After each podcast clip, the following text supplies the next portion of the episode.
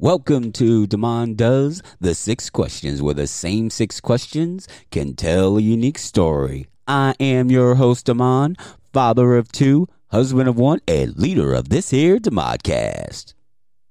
Yep, it's still Black History Month, and today I have someone else we should have talked about during American history class.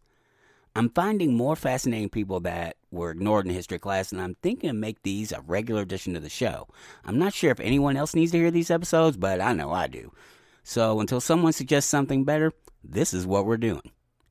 This week, we're focusing on someone who I became enamored with her story because she was not only a trailblazer and an eyebrow raiser, Bessie Coleman was a real life superhero because she was the first one of us to really fly. Bessie Coleman soared across the skies, the first African American and the first Native American female pilot. Two years, repeat, two years before her more famous contemporary, Amelia Earhart. Known for performing flying tricks, Coleman's nicknames were Brave Bessie and Queen Bess. Unfortunately, her career ended with a tragic plane crash, but her life continues to inspire people around the world. Born in Atlanta, Texas on January 26, 1892, Bessie Coleman had 12 siblings, herself being the 10th. Her mother, Susan Coleman, was an African American maid, and her father, George Coleman, was a sharecropper of biracial Native American and African American descent. I do not know which tribe he was, I could not find it, so I'm sorry about that, and I will do better research next time. In 1901, her father decided to move back to Oklahoma to pursue better opportunities for his family. Bessie's mother decided not to go with him. Instead, the rest of the family stayed in Wa- Waxahachie, ooh, Waxahachie, Texas. I think I got that one right. Bessie grew up helping her mother pick cotton and wash laundry to earn extra money. When Bessie was 18, she saved enough money to attend the Colored Agricultural and Normal University, now Langston University, in Langston, Oklahoma. She dropped out of college only after one semester, unfortunately, because she ran out of money. At age 23, Coleman went to live with her brothers in Chicago. She went to the Burnham School of Beauty Culture in 1915 and became a manicurist in a local barbershop. Meanwhile, her brothers served in the military during World War I and came home with stories from their time in France. Her brother John once said, I know something that French women will do that you'll never do fly. Well, anybody with a little sister knows how this story ends. That was the last straw. Bessie decided then that she would become a pilot. She applied to many flight schools across the country, but no school would take her because she was both African American and a woman. Surprise, surprise. So, what did she do? She met famous African American newspaper publisher Robert Abbott. Remember him from uh, two weeks ago? Who was the founder and publisher of the Chicago Defender, the highest circulated black newspaper of the day. Abbott encouraged Bessie to move to France where she could learn how to fly. She publicized her quest in the Public Defender to study abroad to earn her pilot's license. She began taking French classes at night at the Berlitz language schools because her application to flight schools need to be written in French. That is dedication right there. Finally, Coleman was accepted to the Caudron Brothers School of Aviation in Le, Le, in Le Courtois, France. Find my, uh, yeah, my French pronunciations are going to be terrible, so I hope you find my ignorance charming. She received her international pilot's license on June 15, 1921, from the Fédération Aéronautique Internationale, becoming the first black woman to earn her an international aviation license. Coleman then spent the next two months taking lessons from a French ace pilot to polish her skills. Coleman wanted to make her living through aviation, and she realized that the best way for her to do that was through civilian air shows called barnstorming. Okay, it's tangent time. You're going to have to bear with me on this one. Barnstorming is most commonly described as a flying circus. Most barnstorming shows followed a typical pattern. A pilot or team of pilots would fly over a small rural town and attract the attention of the local inhabitants. Probably very reminiscent of ancient flybys. If you've seen Top Gun, you know what I'm talking about. buzzing the towers. If you've seen Top Gun, you know what I'm talking about. I know, old movie. The pilot or team of aviators would then land at a local farm and negotiate with the farmer for the use of one of his fields as a temporary runway from which to stage an air show and offer plane rides to customers. Hence the name barnstorming. After obtaining a base of operation, the pilot or group of aviators would fly back over the town and drop flyers offering airplane rides for a small fee. The ads about the daring feats of aerial daredevilry would be offered. Crowds would then follow the airplane or pack of planes to the field and purchase tickets for joyrides.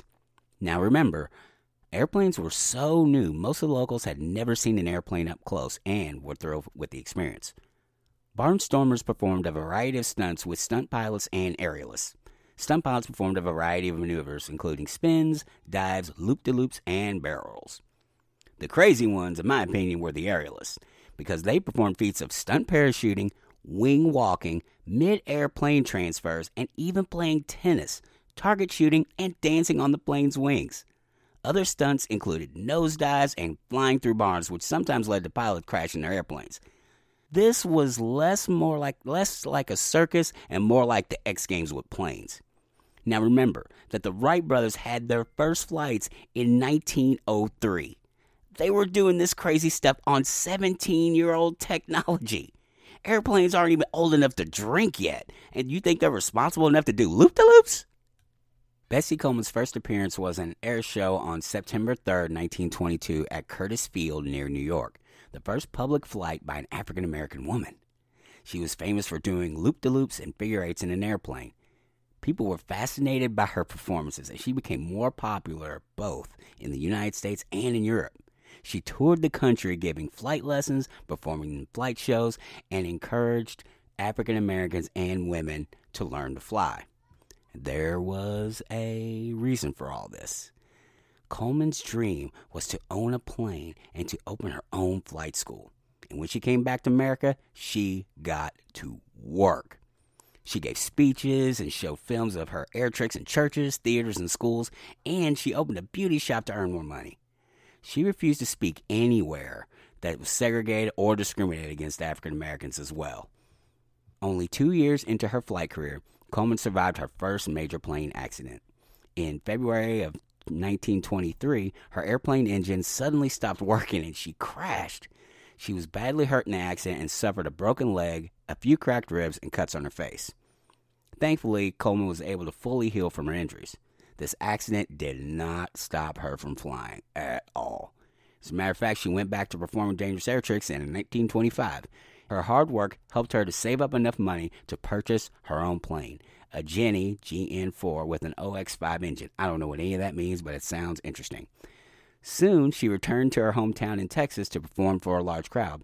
Because Texas was still segregated, the managers planned to create two separate entrances for African Americans and non melanated people to get into the stadium.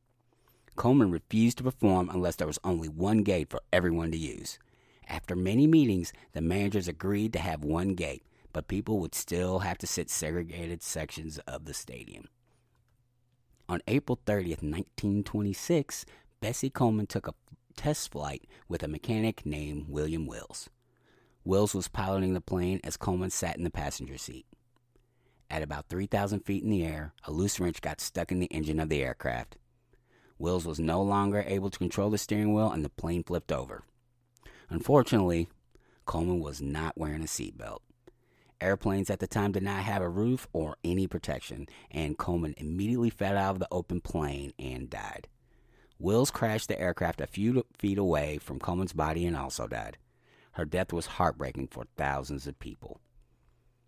In 1931, the Challenger Pilots Association of Chicago started a tradition of flying over Coleman's grave every year. In 1977, African American women pilots formed the Bessie Coleman Aviators Club. And in 1995, the Bessie Coleman stamp was made to remember all of her accomplishments. So now you can see why I decided to uh, do this one this week. Yes, I do have an interview, and I will have an interview next week with Jill Bauman and an artist who has done illustrations for books for Stephen King and many, many others. I guess there's no one bigger than Stephen King, I would think, except for maybe James Patterson. But I don't think she's worked for him. So, anyway, Thank you for another trip down the road of uh, Black history and learning more about new American heroes. and I'll see you next week. So until next time, see it, hear it, speak it,